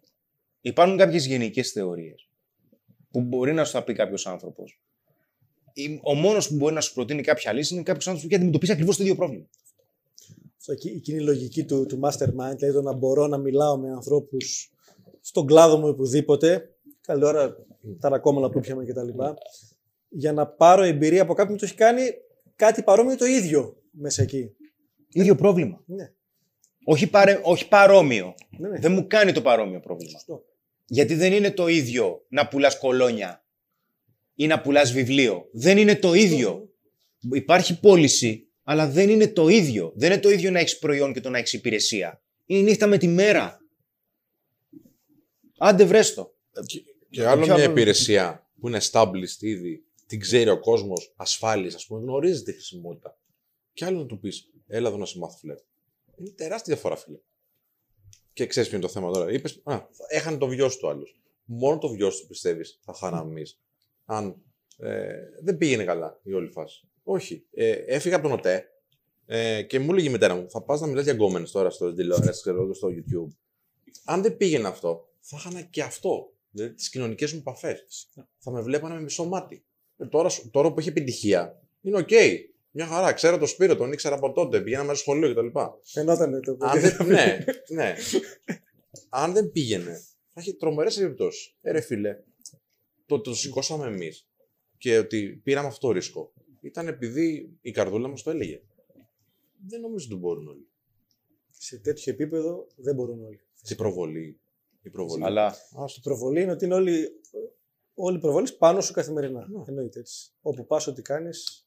Είναι ένα ιδιαίτερο κομμάτι και το, στο κομμάτι της έκθεσης, έτσι. Είναι ιδιαίτερο κομμάτι και αυτό. Ειδικά στην εποχή που είμαστε τώρα, έτσι, που παντού έχει μια κάμερα και ένα κινητό. Που ε, ε, εκθέτει την άποψή σου και η άποψή σου αυτή αντιπροσωπεύει μια μπράντα. Πίσω από αυτή την μπράντα υπάρχει μια εταιρεία η οποία έχει ανάγκη από έσοδα και ταυτόχρονα πρέπει να βοηθήσει κόσμο. Έχει και προσ... ε, εργαζομένους. Έχει... Αυτό δεν είναι ότι λέω ότι να είναι, γιατί είμαι YouTuber και δεν με νοιάζει τώρα και θέλω να κάνω και το χαβαλέ μου. Δεν πάει έτσι. Υπάρχει μια ευθύνη από πίσω. Γι' αυτό σου λέω, Σπύρος, πρέπει να τα βλέπω κι εγώ. Ναι, τι βγαίνει προς τα έξω, γιατί ποτέ δεν ξέρεις. Φυσικά και και στο κομμάτι που είστε εσείς που είναι και έχει πολλά τζιζ θέματα. Yeah. Δεν θέλει πολύ δηλαδή για να... Το political correct mm. θέλει προσοχή. Γιατί δεν θέλει να παρεξηγηθεί. δεν γίνεται να παρεξηγηθεί. Παρόλο που είναι, είναι το, ένα από τα πιο απαραίτητα κοινωνικά κομμάτια, το φλερτ, είναι, μπορεί να γίνει και από τα πιο παρεξηγήσιμα. Παρόλο που μπορεί να είναι άδικο ή όχι. Αλλά τι είναι δίκαιο και τι άδικο δεν ενδιαφέρει κάποιον τώρα. Είναι τι δημιουργεί πρόβλημα και τι δεν δημιουργεί. Ως, σε αυτό που έλεγες πριν, η απάντηση που έχω δώσει στον εαυτό μου και κοιμάμαι ήσυχα, το άκουσα κάποια στιγμή από έναν Αμερικάνο. Δεν θυμάμαι ποιος από όλους ήταν. Ο οποίος έλεγε ότι έρχεσαι εδώ με ένα πακέτο ταλέντων και ικανότητες. Ξεκινάς την επιχείρησή σου και φτάνεις, κάνει ένα εκατομμύριο τζίρο, δύο εκατομμύρια, σου μένουν και σε ένα τσέπη άλλα τόσα. Αν το δυναμικό σου είναι αυτό να κάνει 30 εκατομμύρια, 50. Για να φτάσεις να το κάνει, θα έχεις δεκαπλάσιο προσωπικό, θα ταΐσεις 100 οικογένειες παραπάνω, θα βοηθήσεις παραπάνω ανθρώπους. Το να μείνεις εσύ καλά με την οικογένειά σου. Και ότι έχω και το σπίτι μου και το αυτοκίνητό μου και το κότερο. Και να μην το πας εκεί μπορείς να το πας, είναι εγκληματικό. Αυτό. και αυτό με χαλάρωσε πάρα πολύ. Γιατί είναι προκλητικός ο δρόμος, έτσι. Το κάθε μέρα, όλη μέρα, η ευθύνη. Δεν γίνεται να μείνεις όλη μέρα από πάνω. Υπάρχουν άνθρωποι που είναι ιδιοκτήτες ή αφεντικά και είναι γιόλο. Σου λέμε καλά. Δεν γίνεται να μείνεις από πάνω όλη μέρα να μην ξέρεις τι γίνεται. Το μάτι το δικό σου το, το, το πιάσει αυτό, γιατί αγαπάς έτσι. Αν λείπεις, υπάρχει πρόβλημα. Αλλά είναι δύσκολη η απόφαση, βέβαια, έτσι. Δηλαδή, η προσωπική σου ζωή είναι άμεσα συνειφασμένη με το τι συμβαίνει στην εταιρεία. Σε όλες τις εκφάνσεις. Γιατί δεν είναι εύκολο να κάνεις συνεχώς αξιολόγηση αυτή τη στιγμή που θα έπρεπε να είμαι. Θα έπρεπε να είμαι με τη γυναίκα μου, θα έπρεπε να είμαι με τα παιδιά μου Είναι, ή θα έπρεπε να είμαι στην εταιρεία και να την πηγαίνω πιο μπροστά; είναι πολύ προκλητικό το κομμάτι τη- του συντρόφου. Έτσι, πόσο μπορεί να αντέξει αυτό που κάνεις εσύ. Ναι. Έτσι. Πόσο το υποστηρίζει αυτό που κάνεις εσύ. Γιατί αν δεν το υποστηρίζει και το θαυμάζει, δεν βγαίνει το σπορ. Ναι πόσο- δεν ξεκινάει από την αρχή. Ναι. Ναι, άρα επηρεάζεται η προσωπική σου ζωή από το πώς πάει η εταιρεία σου. Με τη μία. Επιλέγεις σύντροφο που μπορεί να το στηρίξει αυτό το Βέβαια. πράγμα. Φυσικά. Βέβαια. Για μένα δύο κριτήρια είναι τώρα. Λάθος το podcast θα τα πούμε. Έτσι. Το ένα κομμάτι έχει να κάνει με το να αλληλοθαυμάζεις τον άνθρωπο που είσαι μαζί. Πολύ ο σημαντικό. ένας τον άλλον. Το δεύτερο, αν αποφασίσεις να κάνεις οικογένεια, και αυτό είναι λίγο τζόγος, εάν θα είναι καλή μάνα ή όχι. Μμ. Και αντίστοιχα για τη γυναίκα, αν θα είναι καλός πατέρας, φαντάζομαι μέσα. Βλέπεις πράγματα, αλλά δεν το ξέρεις. Γιατί μπαίνουν διάφορα αρμονικά και τέτοια στο παιχνίδι στην πορεία. Και το τρίτο είναι, στο κάνεις από κοινού μια απόφαση, άσχετα τα κοινωνικά πρότυπα, πόσο χρόνο αφαιρούσε ο καθένας. Δηλαδή, εμείς με τη Λεωνή, η οποία έκανε δύο δουλειές και πετυχημένα και έχει και επιχείρηση, όταν έμεινε 20, συναποφασίσαμε και το ήθελε και αυτή να φέρουμε τα παιδιά. Το πρώτο παιδί τότε μέσα. Οκ, έπεσε ένα ε, επιπλέον βάρος, γιατί κάθε παιδί είναι ένα χιλιάρικο το μήνα. Σας το λέω έτσι και δημόσια. Έξτρα στον προπολογισμό. ναι. ναι, ναι. Έχω κάνει επεισόδιο με τη γυναίκα μου Μμμ. για τα οικονομικά της γέννας και του. Άντε ρε, Ναι. θα το δούμε αυτό. ωραία. Γιατί δεν έχει κανείς ιδέα όταν μένει έγκυος πώς θα ψυχή κοστίσει μέχρι να γεννήσει. Και η γέννα. Είναι τρελό το κονδύλι. Μμ. Και εδώ μετά. Αλλά αυτό, αν δεν υπάρχει συνεννόηση από πριν, δηλαδή να ξέρεις τι πας να κάνεις, διαλύεται πάρα πολύ εύκολα. Και το Ναι. βλέπουμε στην πράξη. Έτσι. Και βάσει αυτού που λες υπάρχουν και άλλα κριτήρια τώρα. Το, το πώς επικοινωνούμε. Εντάξει, σημαντικό. Το σε τι τριβή έχουμε έρθει στη σχέση πριν γίνει Έτσι. όλο αυτό. Ε, το τι αξία δίνει ο καθένας στο ζευγάρι. Και είναι κριτήρια τα οποία συζητάμε και εμείς. Για να καταλήξεις να πεις ότι ξέρεις, τώρα δημιουργώ κάτι ανώτερο από εμάς που είναι η οικογένεια. Έτσι. Και, και το χρήμα, ενώ δεν είναι το πιο σημαντικό πράγμα στη ζωή, αυτό είναι το μότο που έχουμε, επηρεάζει όλα τα σημαντικά στην κοινωνία που ζούμε. Ετοιμάζω ένα επεισόδιο, αλλά αυτό θέλει αρκετή μελέτη τώρα, δεν το έχω Μμ. τα στατιστικά του. Τι ρόλο παίζει το, το χρήμα και η οικονομική κατάσταση στη σχέση και στα διαζύγια κτλ. Παίζει ρόλο. Ναι. Φυσικά. Γιατί, οκ, φτάνω, φλερτάρω και επικοινωνώ και ξεκινάω, αλλά μετά έχει και άλλα πράγματα. Δηλαδή, θα, νούμερο φύγει, θα ένα. φύγει ο έρωτας κάποια στιγμή και έχει να πληρώσουμε τη ΔΕΗ, να μείνουμε μαζί, το ενοίκιο, ποιος πληρώνει τι, ποιος συνεισφέρει. Είμαι ο Μπρούκλι που θα γυρνάω κάθε φορά, ας πούμε, γιατί είμαι μάτσο και γουστάρω, και αν δεν έχω, τι κάνω. Είναι, είναι πολλοί παράγοντες. οτιδήποτε, ο- οτιδήποτε και αν γίνει, γιατί ε, το λέω, αλλά οι σχέσεις και οι σχέσεις είναι διαπραγμάτευση. Είναι τι φέρνει ο καθένας στο τραπέζι τώρα, έτσι. Και καλή καρδιά δεν υπάρχει από κάποιο σημείο και μετά. Γιατί στο πρώτο εξάμηνο, οχτάμηνο, έχεις τα χημικά που τρέχουν. Είναι το στο honeymoon σώμα. effect. Ναι, εκεί, Και σου λέει, ό,τι κάνεις εσύ, ό,τι χο- βλακεία κάνεις, είναι χαριτωμένο. Αυτό. Αυτά τα χημικά θα φύγουν. Εντάξει, μετά θα έρθει η λόρδα. Γιατί το ψυγείο είναι άδειο. Έτσι. Και υπάρχει θέμα. Οι, οι ικανότητες, γιατί αναφέρθηκε. Οι ικανότητες είναι που μένουν. Αλλά η εξέλιξη του ζευγαριού οικονομικά, τα έξοδα αυξάνονται. Δεν μειώνονται. Ό,τι και αν κάνεις. Αν αυξάνεται τα μέλη, αυξάνονται τα έξοδα. Γιατί για να πεις ότι εξελίσσω το βιωτικό μου επίπεδο, θα πρέπει να εξελίσσεις τα έξοδα. Για να εξελίξεις τα έξοδα, θα πρέπει να εξελίσσεις τα έσοδα. Γιατί το χιλιάρικο αυτό το έχω συζητήσει και λέω ότι το έχω συζητήσει με, με μια γνωστή που ήταν να κάνει παιδί. Και της λέω, θα φέρεις ένα έξοδο στη ζωή σου, θα φέρεις μια ψυγή, θα φέρεις μια ζωή, καλά κάνεις, εντάξει. Το οποίο αυτό θα σου κοστίζει 5 εκατοστάρικα με ένα χιλιάρικο το μήνα. Έτσι; Ωραία. Θα φέρεις τόσα έξοδα στη, έσοδα στη ζωή σου. Και με κοίταζε, λες και είχα έρθει από κάποιον άλλο πλανήτη. Αν δεν αυξήσεις τα έσοδα, πώς θα αυξήσεις τα έξοδα; Δεν ξέρω. Απλό δεν είναι. Εκεί το, το βίωμα το δικό μου και το μελέτησα και στην πορεία και συζητώ με πάρα πολλούς ανθρώπους οι οποίοι κάνανε τις πιο σημαντικές επιχειρηματικές αλλαγές ή πικ μετά το πρώτο παιδί. Αναγκαστήκανε. Γιατί το κίνητρο σε, σε οδήγησε. Σημαντικό ιστορικό. Και εγώ όταν έκανα την ΕΦΕΛ ήμουνα σε πολύ κακή κατάσταση οικονομικά. Και αυτό με οδήγησε, ασυνείδητα συμβαίνει. Απλά πλέον δεν έχεις επιλογή εκεί. Γιατί εγώ μπορώ να μείνω σε μια τρύπα. στο παγκάκι. Με τη γυναίκα μου να τα έχουμε βρει και να μένουμε, ξέρω εγώ, Α, ναι. χάλια. Γιατί είμαστε οι δυο μας. Όταν έρθει αυτό το πλασματάκι όμως. Δεν χωράτε. Είναι απλό. Δεν χωράς. Θα πρέπει να φάει. Ότι Οπότε ναι, αυτό σε θα έχει κινητοποιεί. ανάγκες το παιδί. Από κάποιο σημείο και μετά δεν γίνεται να μην έχει κινητό σε αυτή την κοινωνία. Τι να κάνουμε τώρα; Θα έρθει και η σύγκριση. Γιατί έχει καλύτερο παπούτσι το άλλο παιδάκι; Θα το μεγαλώσεις το παιδί και θα του πεις ξέρεις κάτι μάρκες, δεν μετράνε και αυτά. Αλλά δεν είναι εύκολο. Ναι, είναι φυσικά. Όλα αυτά και φυσικά για να κάνω μια αλλαγή τώρα θα είναι λίγο απότομη. Το πιο δύσκολο, ε, ένα από τα πιο δύσκολα κομμάτια επιχειρηματικά, προσωπικά, είναι ότι εξελίσσω αυτό που ήδη έχω ή πάω να κάνω και κάτι άλλο για να δημιουργήσω ένα ακόμα έσοδο. Στο οποίο αυτό Σε αυτό σου δώσω απάντηση. είναι, βεβαίως να μου δώσει απάντηση, εννοείται.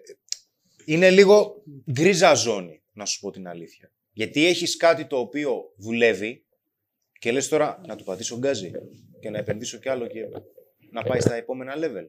Επι- Επιχειρηματικά, στη δικιά μου κοσμοθεωρία έχει δύο δρόμους. Ο Μάλιστα. ένας είναι αν μπορώ σε αυτό που κάνω καλά. Προφανώς το εξελίσσω μέσα εκεί, να έχω και άλλες ροέ εισοδήματος μέσα από εκεί. Μμ.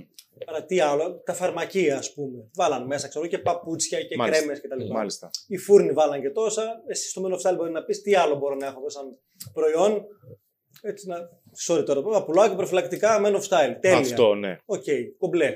Βρήκαμε ένα Τα έξτρα. extra έσοδο. large. Τι; Τα extra Τα large. έξτρα large, ναι. Οκ. Αυτός είναι ένας δρόμος λοιπόν. Και όσο μπορεί να είναι παθητικό αυτό. Δηλαδή, τι, τι έξτρα ροή μπορώ να έχω. Οκ, πέρα από την υπηρεσία που παρέχω. Αυτό είναι μια χαρά. Και να ανασκέφτομαι πάνω σε αυτό. Το δεύτερο είναι εφόσον πάει καλά η επιχείρηση. Και έχω και τα αποθεματικά μου. Οκ. Και η επιχείρηση ε, κρατάει και έχει μέσα και επανεπενδύει. Τα αποθεματικά δεν είναι για κάθονται. Μάλιστα. Μπορώ να τα επενδύω. Συμφωνώ και στα δύο. Σε άσχετα Συμφωνώ. πράγματα όμως. Συμφωνώ. Με κατάλληλους ανθρώπους. Ξέρεις τι, είναι, ξέρεις τι είναι αυτό που σκέφτομαι. Πού στο διάολο θα πρώτο είναι το μυαλό μου. Όταν θα φτάσεις να επενδύσεις, θα χρειαστείς μια ομάδα ανθρώπων που θα εμπιστευτείς για να το κάνουν για σένα και να παίρνει τις προμηθείε τους. Τελεία. Άμα είναι να ασχοληθείς εσύ, γάμα το. Ασχολήσου με την επιχείρησή σου, αν είναι να Ξεκάθαρα. ασχοληθείς. Και Μάλιστα. ρίξει εκεί Συμφωνώ, όλη την ενέργεια συμφωνώ. το βάρος. Και Συμφωνώ. παράλληλα με την επιχείρηση. Γιατί το σου. ξέρεις. Φυσικά και το γουστάρεις και σε φτιάχνεις. Ξέρεις τον κωδικά Και, του. και είσαι καλός. Μπορεί να μην είσαι καλός στο Forex και στα κρυπτονομίσματα, στο χρηματιστήριο. Ή μπορεί να γίνεις, άμα ασχοληθείς, δεν θέλω. Δεν ρε είμαι φίλε. καλός στα νούμερα, ρε φίλε. Μου. Και, και να είσαι καλός. Πόσο χρόνο αφιερώσει εκεί; Είναι, είναι μια άλλη δουλειά. Θα σου πάρει το μυαλό από αυτά που Φυσικά. έχεις κάνεις Όχι, ήδη, ναι. έτσι. Αλλά το ότι έχω 100 χιλιάρικα στην άκρη γιατί ήταν η επιχείρηση και λέμε ότι okay, από αυτά τα 20 τα επενδύουμε εκεί. Φέρουμε τα 50 να είναι άμεσα ρευστοποιήσιμα γιατί μπορεί να θέλουμε να κάνουμε εδώ κάτι. Αλλά να μην κάθονται, τα, τα κλείνω κάπου να κάνουν. Ωραία. Ποιον θα επιλέξω, να βγω έξω στην αγορά, να βρω ποιος μου κάνει, τι track record έχει, τι ρίσκο έχει αυτό. Εντάξει, λίγο χρόνο θα αφιερώσω στον άνθρωπο που θα επιλέξω να διαχειριστεί. Και η ίδια επιχείρηση για μένα χρειάζεται τα κεφάλαια που κάθονται να τα έχεις να δουλεύουν για την επιχείρηση. Όχι μόνο εμείς σαν πρόσωπο. Βέβαια. Έτσι. Και εκεί έρχεται δηλαδή η ανάπτυξη μέσα. και να ησυχάσει και το κεφάλι μου λίγο. Γιατί αν φτάσω να έχω ροές εισοδήματος σαν επιχείρηση, όχι απλά πουλώντας σεμινάρια. Ησυχάζει πολύ το κεφάλι σου. Όχι, αλλά είναι άλλο πράγμα να ξεκινάει η χρονιά και να χρειάζεται, θα το πω έτσι κοινικά που δεν είναι, να, να έχω χίλιους μαθητές φέτος για να break even στα νούμερα και να έχω αυτό το άγχος. Άλλο να χρειάζομαι 100 μαθητές, γιατί το άλλο παράγεται παθητικά εισοδήματα από την επιχείρηση. Άρα θα είμαι πιο χαλαρός μέσα να το κάνω. Ναι, Χωρίς να με κατανοητό. νοιάζει το χρήμα. Και εκεί θα κερδίσω και παραπάνω. Είναι Κατανοητό. αυτό. Δεν θα σταματήσω να το κάνω. Θα το κάνω λίγο πιο χαλαρός. Και πιο... Το, το μεγάλο ζήτημα επίσης σε αυτό το κομμάτι που λες είναι ότι ε, ο τρόπος σκέψης αυτός δεν διδάσκεται πουθενά. Όπως και το φλερ δεν διδάσκεται πουθενά. Δηλαδή, πέραν από τη δικιά μας εταιρεία. Ε, δεν μας είπε ποτέ κανένας δηλαδή. Ξέρεις τι, τα χρήματά σου, ρε φίλε, θα τα αξιοποιήσεις έτσι. Ή για να βγάλεις χρήματα θα πρέπει να κάνεις αυτό. Δηλαδή, δεν μας είπε ποτέ κανένας ε, τι σημαίνει παράγω αξία για να μου δώσει αξία πίσω. Το αντίθετο συμβαίνει. Α. Είναι δομμένο το εκπαιδευτικό Έτσι, σύστημα για να έτσι. βγάζει υπαλλήλους και μέσα. Και όπως και αντίστοιχα στο φλερτ που είναι κοινωνικό ταμπού, ας πούμε, μέσα. Ε, Τι κάναμε, θύματα θυμάτων. Ό,τι έκανε ο παππούς, το έκανε ο μπαμπάς. Ο μπαμπάς έβλεπα τον μπαμπά, εγώ και το θειό και τα λοιπά. Ή τις ταινίες Τις ταινίες. Ναι, μεγάλο λάθος. με Μεγάλο κακά λάθος. πρότυπα ή με, με ανέφικτα πρότυπα. Είπατε πριν πάνω, τα, τα λέω δημόσια, δεν έχω θέμα. Mm. Και τα λοιπά, ότι αν πας να κάνεις σεξ και κάνεις αυτό που βλέπεις στις τσόντες, θα είσαι γελίος. Ναι, ναι. Δεν βγαίνει, παιδί μου. Ε, δεν είναι αυτό. Άρα είναι, είναι ουτοπικά πρότυπα τα οποία δεν εφαρμόζονται. Δεν γίνεται να παίξω μπάσκετ στο Λεμπρόν. Μμ. Τι να κάνουμε τώρα. Και πρέπει όλοι εμείς οι άνθρωποι που ασχολούμαστε με αυτό και προσπαθούμε να, να δώσουμε έναν άλλον τρόπο σκέψης στους ανθρώπους που μας παρακολουθούν. Ε, Κάπως να, να πείσουμε και τους ανθρώπους που παίρνουν αποφάσεις ότι κοίταξε να δεις, κάπως η εκπαίδευση σε αυτό το κομμάτι πρέπει να αλλάξει. Δηλαδή να μπει κάπως το φλερ στα σχολεία, ρε παιδί μου. Να μπει η οικονομική εκπαίδευση στα σχολεία. Να μπει η επιχειρηματικότητα. Πρέπει ο άλλο. Ε, φίλε, δεν γίνεται. στο σχολείο, Πρέπει να μάλιστα. αποταμιεύεις. Πρέπει να μάθεις να αποταμιεύεις. Αν δηλαδή αυτή τη στιγμή τα έσοδά σου δεν σου επιτρέπουν να αποταμιεύσεις το 10%. Ε, υπάρχει πρόβλημα με τα έσοδά σου. ναι. υπάρχει πρόβλημα. Τι θα κάνεις; Πώς θα μπορείς να πας στα επόμενα επίπεδα να πάρεις, ας πούμε, ίσως ένα καλύτερο σπίτι ή αν έρθουν περισσότερα έξοδα που θα έρθουν, να μπορείς να τα καλύψεις; Δηλαδή, μίλαγα με- με ένα, με ένα γνωστό μου και λέει: Χριστό μου, λέει τώρα πρέπει να κάνω ένα έξτρα μεροκάματο για να πάω το παιδί μου στο γιατρό. Του λέω, φίλε, κάτι δεν πάει καλά με τη ζωή σου. Ε, υπάρχει είναι, πρόβλημα. Είναι θλιβερό και τραγικό. Δηλαδή, ναι, ε, αν, δεν, αν σκέφτεσαι ότι πρέπει να δώσω 50 ευρώ για να πάω στο γιατρό, το παιδί μου, και ότι πρέπει να κάνω έξτρα μεροκάματο, είσαι μάγκας που θα το κάνεις το έξτρα μεροκάματο, μπράβο σου. Υπάρχει πρόβλημα. Είναι θέμα νοοτροπίας. Τα έσοδα σου έχουν θέμα. Είναι προφανές. Αν μου το έλεγες αυτό πριν μια δεκαετία, άντε γεια, θα το καταλάβαινα. Και πάρα πολλοί έχουν το λάθος τρόπο σκέψης. Θα σου πούνε, δεν θα πάω το, το dinner, τη- το δείπνο με τη γυναίκα μου, για να μείνω αυτό 50 ευρώ να πάω το παιδί μου στο γιατρό. Θα το κάνεις. Η γυναίκα ναι θα πει, δεν υπάρχει περίπτωση. Αλλά τι χάνεις εκείνη τη στιγμή; Την τριβή την καλή με την κοπέλα. Και θα έχεις μια, θα έχεις μια άλλη αρνητική τριβή. Εντάξει. Η γκρίνια δεν κάνουμε τίποτα. Ε, Και, και εκεί πλέον δεν ζεις. Δηλαδή, Ναι, δηλαδή πας να Α. κόψεις έξοδα.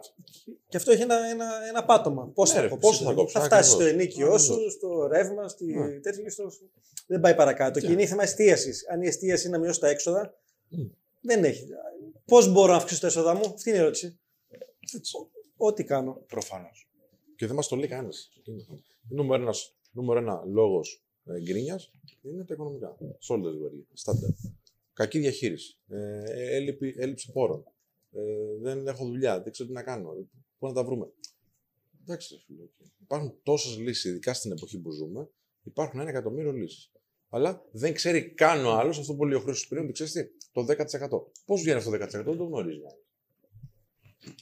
Θυμάστε είναι το, ο κανόνας είναι 70-10-10. Έτσι. Το 10 10 πάει σε αποπληρωμή χρεών αν έχει χρέη, να, να φύγουν από πάνω σου, Μμ, γιατί μμ. πιάνει πάρα πολύ χώρο στον εγκέφαλό σου το οποιοδήποτε χρέος. Το 10 στην αποταμίευση και 10 προσωπική ανάπτυξη. Παύλα, φιλανθρωπία ή ό,τι άλλο σημαίνει αυτό εκεί πέρα μέσα. Και όταν φύγουν τα χρέη, πάνε το άλλο 10% μπαίνει. Άλλο μέσα. τεράστιο θέμα. Δεν έχουμε μάθει να επενδύουμε στην εκπαίδευσή μας. Δεν μας το Μα λένε. ζούμε σε μια χώρα όπου έχουμε εκπληκτική δωρεάν εκπαίδευση στο πανεπιστήμιο που το σέβομαι πολύ και έχουμε ποινικοποιήσει τη διαβίου μάθηση. Ναι. Για του αμφιλητέ ήταν επανάσταση γινόταν για τη διαβίου μάθηση. Η διαβίου μάθηση είναι, είναι η ζωή έτσι. Το ταξίδι ζωή είναι η διαβίου μάθηση. Τελεία. Ναι, όλο μαθαίνεις. Δεν έχει κάνει τα πτυχία και τα υπόλοιπα. Έχει να κάνει να σταματήσω να εξελίσσομαι, τελείω το έργο. Το λέει ο Ντάιερ σε ένα βιβλίο. ότι Οι πιο πολλοί άνθρωποι πεθαίνουν στα 25 και τους φτάνουν στα 80. Ε, Ναι, πρέπει να σε πείσω να μην είσαι μόνος σου. Να έρθεις να, να μάθεις δύο πράγματα, αφού είσαι μόνος σου, ρε φίλε. Πρέπει να σε πείσω ότι δεν έχεις Συ- χρήματα. Συνηθίζει ο κόσμος να είναι μόνος. Είναι συνήθεια. Είμαστε όντα κοινωνικά. Όχι, όχι. Συνηθίζει με ποια έννοια ότι Είναι συνήθεια να μην ρισκάρει να γνωρίζει νέους ανθρώπους. και βολεύεται και λίγο στο ότι, OK, κοιμάμαι ό,τι ώρα θέλω, τα πετάω τα ρούχα όπως θέλω κτλ. Ναι, ναι, ναι. Η ζωή μου είναι μια χαρά. Ναι. Αλλά δεν είναι έτσι. Είναι Προφανώς. δικαιολογία. Προφανώς και δεν είναι. Όπως δικαιολογία είναι το είμαι 45-50 χώρισα, OK, okay, θα συμβεί και αυτό, και ότι πλέον δεν έχω ανάγκη. Είμαι καλά με τις φίλες μου. Και δεν έχω ανάγκη από σύντροφο, ξέρω εγώ. Ή είμαι καλά με τους φίλους στο καφενείο, ας πούμε. και- Όχι. Δεν πάει. Γιατί το, το, το ανθρώπινο σώμα είναι δομημένο να κάνεις σεξ μέχρι τα βαθιά γεράματα, βιολογικά. Έχει ανάγκη και φυσικά έχει ανάγκη την κοινωνική αλληλεπίδραση και όχι με τους φίλους μόνο. Την ερωτική. Ναι, συντροφικό. συντροφικότητα. Να ξέρεις ότι έχεις ένα συνοδοιπόρο στη ζωή. Πολύ σημαντικό. Μια κατακλίδα για τους ακροατές, ο καθένας. Ε, Πώς νιώσατε που σα πήρε κάποια συνέντευξη; Όχι, εντάξει, η αλήθεια είναι ότι μας έχουν πάρει αρκετές. Απλά τώρα με την εκπομπή και, και το podcast και όλα αυτά, είχαμε συνηθίσει να κάνουμε εμείς ερωτήσεις. Οπότε είναι πολύ ωραίο που μας δίνει τη δυνατότητα να πούμε και κάποια πράγματα που θέλουμε εμείς. Γιατί η αλήθεια είναι ότι όταν έχεις έναν καλεσμένο, δίνεις το λόγο στον καλεσμένο. Το, το podium είναι γι' αυτό. Ε, πρέπει, θα- αυτό που θα έλεγα εγώ στους ανθρώπους που μας ακούνε τώρα και μας βλέπουν από το βίντεο είναι ότι είναι πάρα πολύ σημαντικό να, να ξέρεις ότι είσαι στο βήμα 1 ή στο 10 και ότι το επόμενο βήμα είναι συναρπαστικό. Και θα πρέπει, αν δεν είναι ή δεν το βλέπεις έτσι, με κάποιο τρόπο να το κάνεις. Είτε αυτό λέγεται εκπαίδευση, είτε να έχεις ανθρώπους δίπλα σου οι οποίοι μπορούν να σου βοηθήσουν να πας σε αυτό. Αυτή είναι η δικιά μου τοποθέτηση. Τώρα, για να ταιριάξεις και με το δικό σου podcast, ε, δεν αξίζει να βγάλεις χρήματα από κάτι που δεν αγαπάς. Γιατί έχω στον κύκλο μου ανθρώπους οι οποίοι βγάζουν πάρα πολλά χρήματα και για να κοιμηθούν παίρνουν Ζάναξ. Εξαιρετικό. Ε, και θα πρέπει να ξέρουμε κιόλας το πού πηγαίνουμε. Δηλαδή, αν είναι να κερδίσεις χρήματα από κάτι που αγαπάς, κέρδισε, γιατί αυτό δεν θα τελειώσει ποτέ, γιατί δεν θα τελειώσει ποτέ το όραμά σου. Γιατί πολλές φορές κυνηγάμε με μεγαλύτερα σπίτια, πισίνα, αμάξι, αλλά αυτά θα τα βαρεθούμε. Μετά θα θέλουμε κάτι άλλο. Το όνειρο δεν το βαριέσαι ποτέ και το όραμα. Οπότε ας είναι και τα χρήματα μια βοήθεια από την επιχείρηση για να γίνει ακόμα καλύτερη η εταιρεία, η επιχείρησή σου και το όραμά σου.